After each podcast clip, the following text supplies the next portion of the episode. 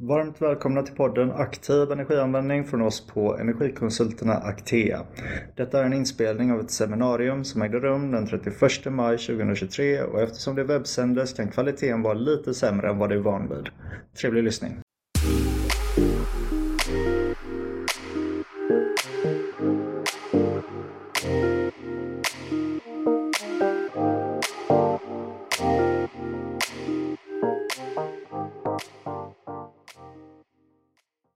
Varmt välkomna till Aktiv energianvändning, Den det här webbinariet från oss på Aktea där vi en gång i månaden eh, pratar eh, fastighetsenergi och klimatomställning och så vidare med en speciellt inbjuden gäst. Idag ska vi prata klimat och klimatengagemang för att klimatet förändras, det ser vi på så många olika sätt och även om vi gör väldigt mycket åtgärder och mycket händer så har vi liksom inte vänt trenden ens än, än, än nu. Och det kommer liksom bli värre innan det blir bättre. Men vi som är klimatengagerade här och jobbar med fastigheter, ni som lyssnar och vi som är här, vi vet ju att man kan göra så mycket för att förbättra och för att engagera sina kollegor och det är det vi ska prata om idag.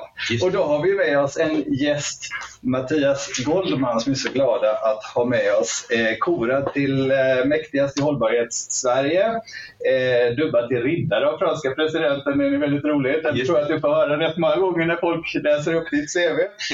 Eh, tidigare VD för tankesmedjan Fores, hållbarhetschef för Sweco tidigare, numera eget konsultbolag och bosatt i Sydostasien. Eh, men här i Sverige på besök. Och författare till den här boken, Klimatsynda, som ni inte har läst den, är en väldigt rolig bok. Den handlar om hur man eh, systematiskt tillsammans med sina kollegor kan begå olika dödssynder och på det sättet bidra till ett bättre klimat. Och det är utgångspunkten för dagens samtal, så välkommen hit Mattias. Tack för att du var här, ja. för att ni gör den här podden. Det känns väldigt värdefullt. Ja, kul! Och, eh, Stefan Lindsköld heter jag och kommer ju då från Actea där jag är VD. Och så roligt att det är så många i publiken också och är med och lyssnar. Delta gärna, skriv frågor i chatten. Ni har hittat den, det ser jag ju. Så att skriv bara rätt in så plockar jag in det vid rätt tillfälle. Och så ska jag säga, eftersom vi är konsulter, både Mattias och vi, att det här är ju som sagt generella råd. Vi känner inte er verksamhet och kan naturligtvis inte ge exakta svar som ni kan tillämpa.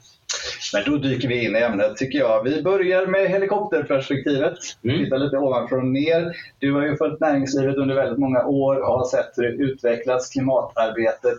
Hur skulle du beskriva att det har utvecklats de senaste decennierna i steg eller utveckling? Alltså när man, som du var inne på, är väldigt bekymrad över vad som händer med klimatet och är ganska besviken kanske på att våra folkvalda inte steppar upp på det sätt som man förväntar sig att de ska göra när det är riktigt allvarligt. Ja, men då finns trösten och räddningen, det finns i näringslivet tycker jag. Där jag är så gammal nu så att jag minns när näringslivet sa att är ni för tuffa på klimat och miljö, men då flyttar vi bara. Mm. Det går inte att liksom, gå för långt fram och Sverige kan inte gå före och allt det där. Och nu är det tvärtom. Mm. Nu har vi ett oerhört näringslivstryck på politiken, både här hemma i Sverige och i EU och för den sakens skull i Thailand också, där mm. att leverera mer. Därför att det är tydligt lönsamt att vara ett föregångsland. Mm. Så det är inte att de har ändrat grundinställningen, de vill fortsätta tjäna pengar, men de har fattat, eller vi har fattat, att hållbarhet miljömässigt också är hållbarhet ekonomiskt. Ja, för att grunden för ett aktiebolag är ju att tjäna pengar. Det är ju åtminstone vad det står i aktiebolagslagen. Och, eh, hur skulle du säga, hur tjänar fastighetsbolag pengar på att vara hållbara? Jag tror att man tjänar pengar på eh, tre olika sätt. Eh, det första är ju förstås att minska sina förutsägbara eh, utgifter. Mm. Där eh, vi vet att elpriset har varit orimligt den senaste tiden. Om man då till exempel har egenproducerad el i högre utsträckning, då dels minskar man kostnaden där och dels kan man få betalt för det överskottet man har. Det andra är att kunna minska risken, kunna sova lugnare och därmed kanske också få lägre räntor och så. När man är bättre förberedd på ett klimat som förändras, som du var inne på. Och riktigt hur det förändras vet vi inte. Vi har aldrig varit där i mänsklighetens historia. Så det är inte temperaturhöjningarna i sig som är värst kanske, utan översvämningarna, hettan, bränderna, torkan. Allt det är ju relevant för fastighetsägare att vara bättre förberedd på så man inte vaknar upp till till ett jättejobbigt skeende. Mm. Och det tredje, som jag själv har märkt där jag har bott i mina olika bostadsrättsföreningar och liknande, är att man höjer värdet på fastigheten när den anses vara klimatsmart. Det finns laddplatser för elbilar eller när det finns förnybar energi och, och så vidare. Mm. Ja, men så det finns många olika sätt helt enkelt. Men, eh, du nämnde lite olika sätt som en fastighet påverkas av klimatförändringarna Mm. lite, lite snabbt. Och jag tänker att vi kan gräva lite grann i det. Och då tänker jag, nu ska jag skicka ut till publiken också, ni som har hittat chatten och ni som är på väg att leta upp den. Eh, om ni tänker på någon av era fastigheter, har ni som ni tror påverkas av klimatförändringar, vad är det då som påverkas? Vad är det för risk ni tar där? Och är ni liksom förberedda på den risken? Skriv gärna det i chatten medan vi pratar. Och så lämnar jag frågan till dig. Vad tror du att en fastighetsägare måste, eller kommer att påverkas? Alltså det är så jobbigt för mig. Det blir personligt här mellan dig och mig. För att Ja. jag, jag kom precis hem från Bangkok. Det första jag gjorde var att åka hem till min kära gamla bostadsrättsföreningen och inte gå upp till vår lägenhet utan gå ner i källaren Mm. där eh, det har varit översvämning. Värsta översvämningen eh, någonsin. Och nu är det ett lergolv där och mitt förråd måste tömmas ut och sådär.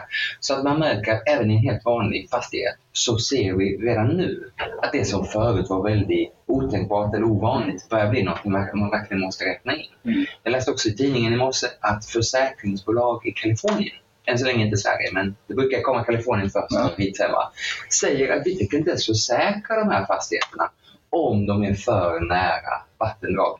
Det må vara havet, det må vara sjön, det må vara ån. Mm. För då är risken för stor att det helt enkelt är översvämmat. Mm. Så, så ehm, havsstigning och även regn gissar jag kommer liksom att slå mot att det liksom blir mer, mer och intensivare regn kommer också att göra att det blir översvämningar. Precis så. Det blir, allting blir ju snarast extremare. Det blir torrare när det är torrt, varmare när det är varmt och häftigare skyfall när, när det väl är skyfall. Mm. Och det gör att man som fastighetsägare, dels måste man titta på själva fastigheten förstås, men sen är det spännande att också titta på har vi mellan fastigheterna. Är det hårdgjord yta där vattnet inte kan rinna undan? Eller är det tvärtom till exempel grönytor som hjälper oss som en slags wettextrasa där att ta hand om? Mm. Ehm, vad heter det? Vi dyker in i... ehm, jag skulle säga också att det finns ju också en diskussion med varma somrar. Att det kommer att ställa krav på mer kyla. Exakt. Eh, till och med kyla i bostäder kommer det, se, kan man nog tänka sig att det kommer att komma krav på. Men vi, vi är inte riktigt där. där. Mm. Ehm, förstår svenska företag eh, rent generellt hur kostsamt det kan bli det här? Jag hade ett exempel med, eh, på eh, Manhattan där man investerar 15 miljarder för att bara säkra mot vattenstigningen. De på bygger väldesignade murar runt omkring Manhattan för att eh, minska havsnivåhöjningens påverkan på fastigheterna. Men eh, 15 miljarder är ett steg och det är Manhattan. Det är en helt annan förutsättning. Så utav svenska företag, är man beredd på det? Alltså hade man varit helt färdig hade vi inte behövt göra den här podden. Mm. Eh, å andra sidan, hade man varit helt ointresserad, helt novis, hade ingen lyssnat heller. Nej. Så vi är någonstans mellanläget. Man börjar förstå vad det här kan vara. Man börjar också få allt tuffare frågor från försäkringsbolaget och från banken och från kunderna. Vilket gör att det är ett ganska brutalt uppvaknande på många håll. Men ännu ser vi också att helt nya fastigheter placeras i lägen där man som klimatengagerad och klimatkunnig tar sig för skallen och säger att det där är ju inte ett tryggt läge i en föränderlig värld. Mm. Okej. Ehm, vi har fått in en fråga om enskilda kommuner och den ska vi plocka in för vi kommer nämligen att fråga eh, lite grann om eh, eldsjälar och vi går in lite grann i engagemanget här. Eh, I din bok så pratar du rätt mycket om eldsjälar Mm. och eh, eh, att det inte bara är små företag utan i stora organisationer, kommuner och företag och så vidare är det de här eldsjälarna som gör skillnaden. pratar du om. Hur, hur funkar det? Vad, vad, är, liksom, vad är det du har observerat? Du nämnde ju att det var, att jag var VD på en tankesmedja förut och vi ville hitta en systematik för vad som gör att man är ledande på klimatomställning. Mm. Så vi jämförde med Sveriges kommuner. De har en, en årlig ranking och vi tog de som systematiskt ligger i topp. Och så försökte vi hitta systematiska faktorer. Är det vilka partier som styr? Är det hur stor kommunen är? Är det vilka, eh, hur rik den är och så vidare? Inget av det stämde. Det fanns stora och små, rika och fattiga, eh, sosse och och moderatstyrda, det spelar ingen roll.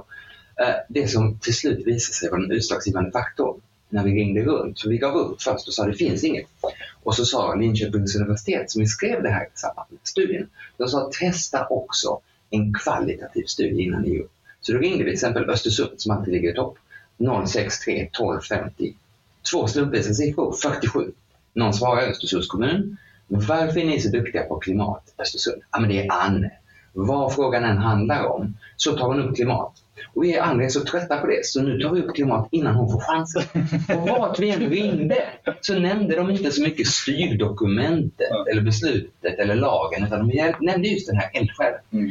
Förstås inte praktikanten men ofta inte heller, ursäkta VD, mm. ofta inte heller alltid VD utan någon mitt i organisationen som inte fått mandatet utan tagit sig mandatet. Mm.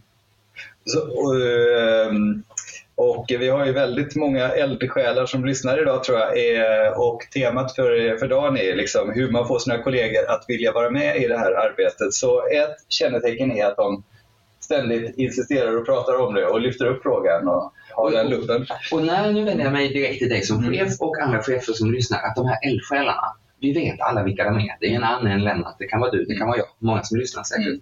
Och flera av de eldsjälar som jag känner är just nu sjukskrivna, mm. utbrända. Mm. Det är typiskt, en eldsjäl bränner ut sig. Mm. Så att man måste ganska snabbt gå från stadiet, vi har en eldsjäl som tar hand om det här, till att det sprids vidare i mm. organisationen. Och där har vi ju, det är ju känt sedan gammalt, det som mäts görs, det som belönas upprepas. Mm.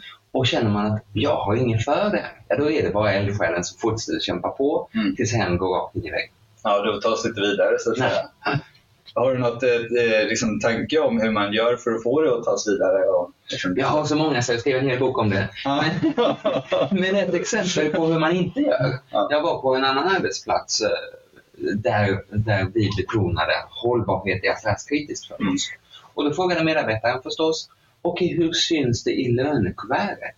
Eller på fredagsfikat? Mm. Eh, att jag jobbar för hållbarhet, att jag mm. hjälper oss att vara mer hållbara. Mm. Och när det då inte syntes alls, så blev reaktionen, ja men då var det inte så affärskritiskt mm. kanske då. Mm. Jag tror att ibland behöver man bara belöna på prinsesstårtenivå. Mm. Men man behöver inte minst, vd emellan, behöver man visa medarbetarna att det här är något som uppskattas, det hjälper dig framåt i ditt arbete hos oss och det hjälper dig vidare i karriären om du vill. Bara för att börja på det rent personliga. Mm. Vad heter det? Ehm, ja, för du, eh, ofta kopplas ju, när vi pratar så belöningar, och så, oftast kopplas ju Eh, klimatarbetet till något asketiskt. Man pratar lite ja. lutherskt och, och, man ska kämpa och det ska vara grått och, och, och, och eh, välmående. Det är många bilder på isbjörnar som är faktiskt rätt svårt att relatera till för en vanlig svensk. Ja. Eh, men hur gör man för att det ska bli roligt och bidra till ett bättre klimat? Tårta pratar du om. Och liksom... Jag tror att när folk ska börja med sitt klimatarbete mm. så är vi präglade extra mycket i Sverige. Jag är en stor fan av Greta Thunberg, men, men det finns ändå en oro att vi är lite för mycket präglade på skuld, skam, ångest, panik mm. och försaka äh, oss för klimatets skull. Ändra inte klimat, ändra livsstil.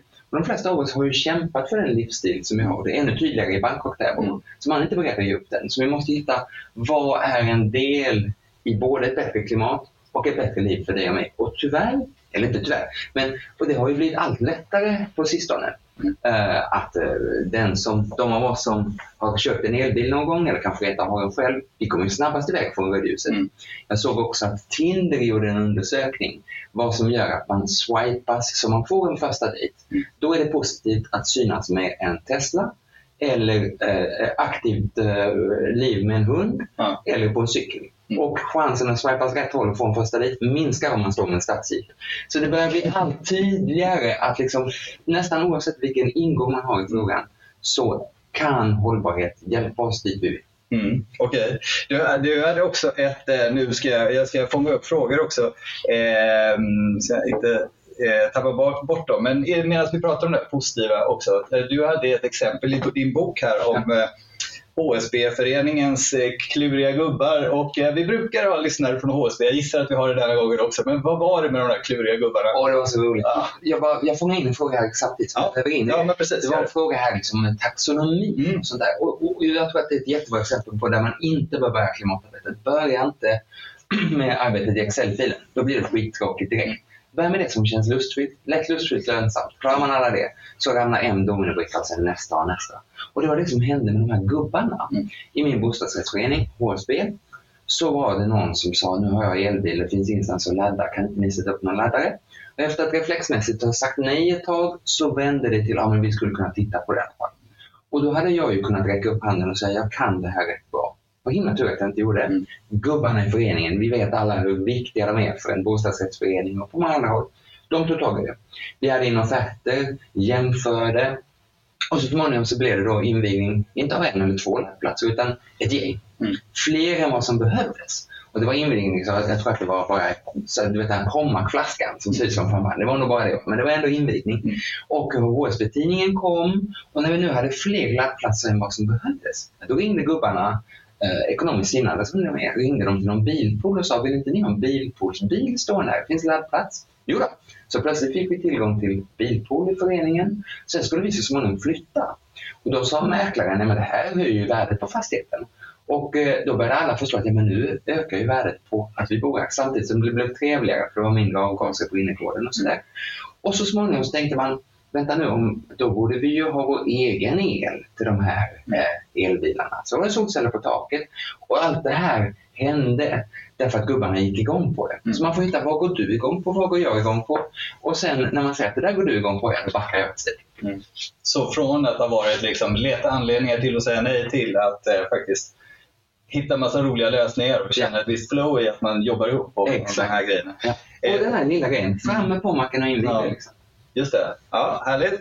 Eh, vi tar den här frågan från Katarina här. Många man pratar med tycker att det är bra med taxonomins regelverk, men däremot känner sig många vilsna när det kommer till vad som faktiskt krävs inom rapporteringen och implementering av digitala lösningar rent praktiskt. Hur tror ni att detta kan underlättas för fastighetsägare och byggentreprenörer?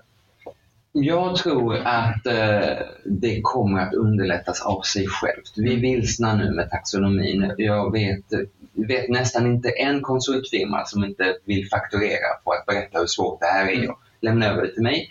Men med tiden så underlättas det. Vi, det blir som, som så mycket annat med hållbarhetsredovisningar vi lämnat in. Och de som måste göra taxonomin, gör det. De som inte måste, ta de bitar som ni gillar bäst och som ni känner att det ger en knuff framåt. Men jag vill egentligen inte att vi gräver ner oss för mycket i liksom, sifferexercisen, utan ut och göra grejer på riktigt. Mm.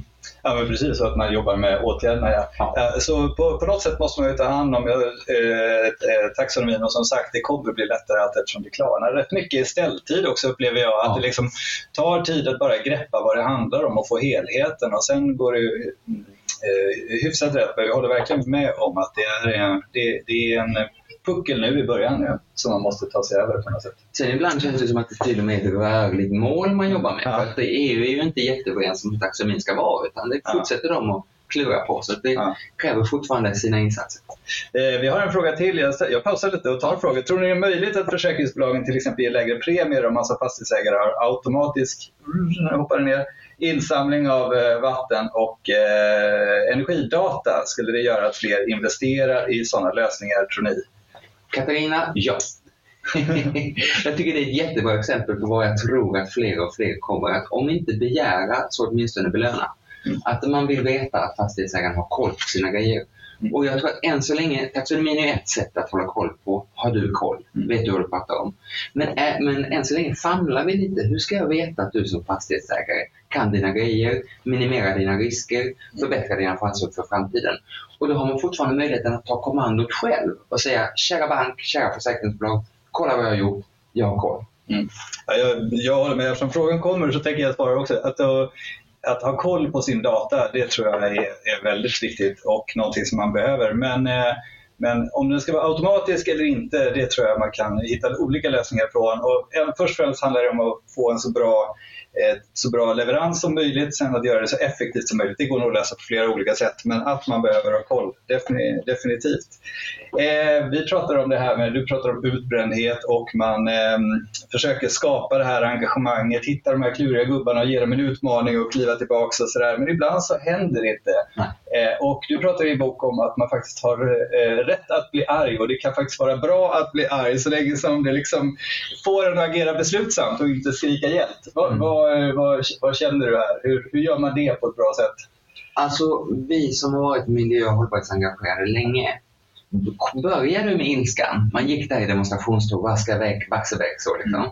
Och sen så blev jag hållbarhetschef på ett stort börsbolag och sådär. Men jag blev ganska bekväm. På med fina skjortan, på med kostymen. Och jag tror man gjorde större skillnad inne i styrelserummet än ute på gatan. Mm. Men jag tror också att vi blev lite för bekväma. Jag ska i- imorgon iväg till riksdagen. Eh, i eftermiddag förresten. Mm. Och då vet jag att jag får större genomslag om riksdagsledamöterna vet att jag kan sätta hårt mot hårt. Mm. Att det kan också bli en DN Debatt eller det kan också bli en podd där jag skäller ut dem eller vad det nu är. Än om jag bara är snäll och vänlig. Alltså man ska ha den där ilskan vid rätt tillfälle. Mm. Men man ska låta motparten veta att eh, hit men inte längre. Mm. Okej, så det finns, det finns sätt, strategier för att använda den där och helt enkelt Ja. Det blev väldigt tydligt tror jag när Trump var president Mm. att han framkallade ju en gemensam ilska från alla klimatengagerade Mm. som skötte sitt klimatarbete nästan som att visa fingret till Trump. Mm. Eh, du var lite inne i Tinder förut, det var ju ett roligt exempel. För vi har ju i vår i våran bransch så är det ju väldigt mycket solceller som, Ja. som man kan använda som skrytobjekt och väcka avund och trigga igång andra och sådär. Eh, vill man ha en kick så är det ju, liksom, vill man visa upp något så är det ju eh, roligare att eh, satsa på solceller än på en ventilationslösning som gömmer sig i ett fläktrum. Tyvärr, även om kanske sol- eller ventilationssystemet kanske ger större besparing. Men eh, det här med avund och uppvisning av, eh, av vad man gör och sådär. Hur funkar det och hur, hur kan det trigga andra att vara med? Du, jag tycker du tar upp något jätteviktigt där. Att det får inte bli så att man gör liksom en alltför stor uppoffring i form av en sämre lösning Nej. för att använda avuden. Men, men det kan vara väldigt bra drivkraft. Och det märker man till exempel på att det ju numera finns kartor över var är de bästa lägena för solceller. Mm. Och så finns det andra kartor över var hamnar de de facto. Mm. Och de överlappar halvbra bara. Så när man frågar solcellsleverantörerna varför blev det inte total match? Så säger de jo, när vi sätter upp så frågar folk mm, kan du sätta dem där på taket så det syns från vägen Mm. så grannarna kan se det. Jag var rent av på Gangvide gård, Gangvide farm utanför Visby. Och så, de är jätteduktiga på klimat. Och nu satte de upp solceller vertikalt på norrgaveln. Och så sa dem, det där är helt galet. Det är liksom helt fel, helt fel ställe för solceller. Och sa nej, för här syns det från vägar. Och det är nog viktigt i det. Va? Alltså, när fler ser det så är det också fler som gör. Så det är ett sätt att, att eh, trigga igång helt enkelt. Ja. Härligt. Eh, vi har eh, kommit in en fråga, jag tänker vi plockar den. Eh, eh, hur tänker ni kring återbruk och garantilösningar? Vi vill gärna projektera för att i framtiden kunna demontera och återbruka. Hur man tänker strategiskt för att möj- möjliggöra det rent juridiskt. Är det en fråga du har koll på? Eller? Alltså själva juridiken, Emma som skrev det här, har jag halvbra koll på bara. Men det börjar ju bli tydligare nu i och med att vi har enats om att vi vill ha ett cirkulärt samhälle. Mm. Det finns en svensk strategi, finns EU-handlingsplan för cirkulär ekonomi och dessutom många, många kommuner och många företag som Mm. säger att vi ska bli cirkulära. Vilket betyder att man inte är så ensam längre när man säger att det här ska inte på tippen utan det ska användas igen. Mm. Då finns det allt mer av reglementen, allt mer av en tydligt reglerad marknad, marknadsplatser där just återbrukat material säljs. Och du ska veta Emma, att när man gör så som du vill så gör man en jättestor klimatnytta. Mm. Och inte bara klimatnytta, utan om man till exempel tänker sig jag behöver kobolt. Då kan jag välja att ta det från en gruva i Kongo. Mm. Då vet vi alla att det är fruktansvärda arbetstillfällen. Noll miljöhänsyn. Eller kan jag ta reda på var finns det kobolt i min närmiljö? Ja, men kanske i de där ledningarna. Mm. Kanske på tippen utanför stan. Så när vi blir cirkulära så har det jättestor klimatnytta men också en tydlig social hållbarhetsnytta. Mm. Verkligen. Och, eh, och eh, när man tänker på just återbruk, man ser en bild framför sig av en ny produktion, men jag menar även inne i tekniska installationer. Vi på Actea har kommit överens om att vi ska försöka att alltid få med eh, möjligheter till återbruk eller återanvändning och cirkularitet när vi jobbar i våra, med, med installationer. Och det är ju också en sån här sak, behöver man verkligen byta ut hela ventilationsaggregatet eller räcker det med att byta ut komponenter och delar och spara resten och så vidare. Men man kommer in i precis den här typen av frågor du skriver Emma. Det känns som vi ska ha en eh, vi ska ha ett webbinarium om det här. Det kommer, det kommer, det kommer. Eh, lättja, ännu en dödssynd. Vi dyker vidare lite grann här. Eh, eh, nudging är väl ett exempel på lättja om det är så att man gör det liksom eh, eh, lätt. Man kan vara bekväm, man kan vara lat och ändå göra rätt så att säga. För att man, man får lite tips på vägen. Hur funkar, hur funkar det skulle du säga? Ett exempel som, eh, som eh, jag också har med i boken eh, är bildel. Hela delningsekonomin, nu pratar vi om en cirkulär ekonomi, det är en stor trend. Delningsekonomin är också stor. Och den är delvis stor för att det är bra för klimat och hållbarhet, men nog mest på grund av lättja skäl. Mm. Alltså om man äger sin egen bil, vilket de flesta gör, då måste man ta ansvar för däckbytet två gånger om året. Man måste serva, skatta, försäkra, långtidsparkera när man inte använder den, tvätta den, allt det där. Va? Mm. Medan däremot om man är med i en bilpool så tar någon hand om det. Mm. Bil bara när du vill helt enkelt. Dessutom kan du välja en liten bil när det passar bäst och en jättestor när du ska till fjällen med hela familjen. Mm. Och det är därför som bilförsäljningen nu går så här ish och bildelningen går som tåget. Det var dålig, dålig jämförelse. Den går som bildelningen helt så lättjan är en väldigt härlig ingång. Uh, därför att vi har ju aldrig vi från Miljö har alltid betonat motsatsen. Mm. Du ska sortera dina förpackningar, du ska skölja dem, du måste gå bort dit med plast och dit med papper och dit så vidare. Liksom. Jättejobbigt är det att vara miljöengagerad. Så har, det finns bara än så länge fläckvisa exempel på att lättjan gynnar hållbarhet. Mm. Och det är därför vi måste bygga så att det mer systematiskt så. Mm. Så där har ju fastighetssektorn en jätteviktig roll. Att göra det lättare för den som vill ta ansvar att bli cirkulär till exempel och svårare för den som bara vill slänga allt eller svårare för den som vill ta den egna bilen jämfört med att åka kollektivt eller cykla. Eh, vi fick en fråga här eh, om, från eh, Pia när vi, om, att, om, om det här verkligen ger något i längden, om det inte är så att man måste förbjuda. Det är ett exempel från kommuner som bygger på produktiv jordbruksmark. Funkar det eller bör man också införa rena förbud och vad är liksom, var går gränsen? Med hur mycket man kan engagera och hur mycket helt enkelt som måste bara sätta ner foten. Ja, men man ska komma ihåg att jag tänker inte att vi slänger bort all miljölagstiftning och så kör vi bara på de sju dödssynderna. Mm. Utan jag tänker att det behövs ett komplement. Vi har länge försökt på vägen med att skuld, skam, lagstiftning, straff Mm. Det har inte lett hela vägen. Vi är på väg att bomma alla klimatmål vi enats om. Så vi behöver ett komplement. Mm. Men, men Pia är inne på något viktigt också, att näringslivet ju ofta efterfrågar tydliga förbud. Vad gäller? Inget är så tydligt som det där är absolut förbjudet, du får böter om du gör det. Och till exempel när man bytte till lågenergilampor. Det hände ju ingenting på den marknaden förrän de gamla glödlamporna äntligen förbjöds. Mm. Så då av ren girighet som en, en annan dödssynd ja. så drev Philips och de andra förbjud skiten av de gamla glödlamporna. Så man får ganska lätt ihop, och det är samma med jordbruksmarken Om man bara lyfter blicken lite längre, kanske få in frosseriaspekten i det hela, så är det klart att den bästa jordbruksmarken är det väldigt, väldigt korkat att, att bebygga. Mm.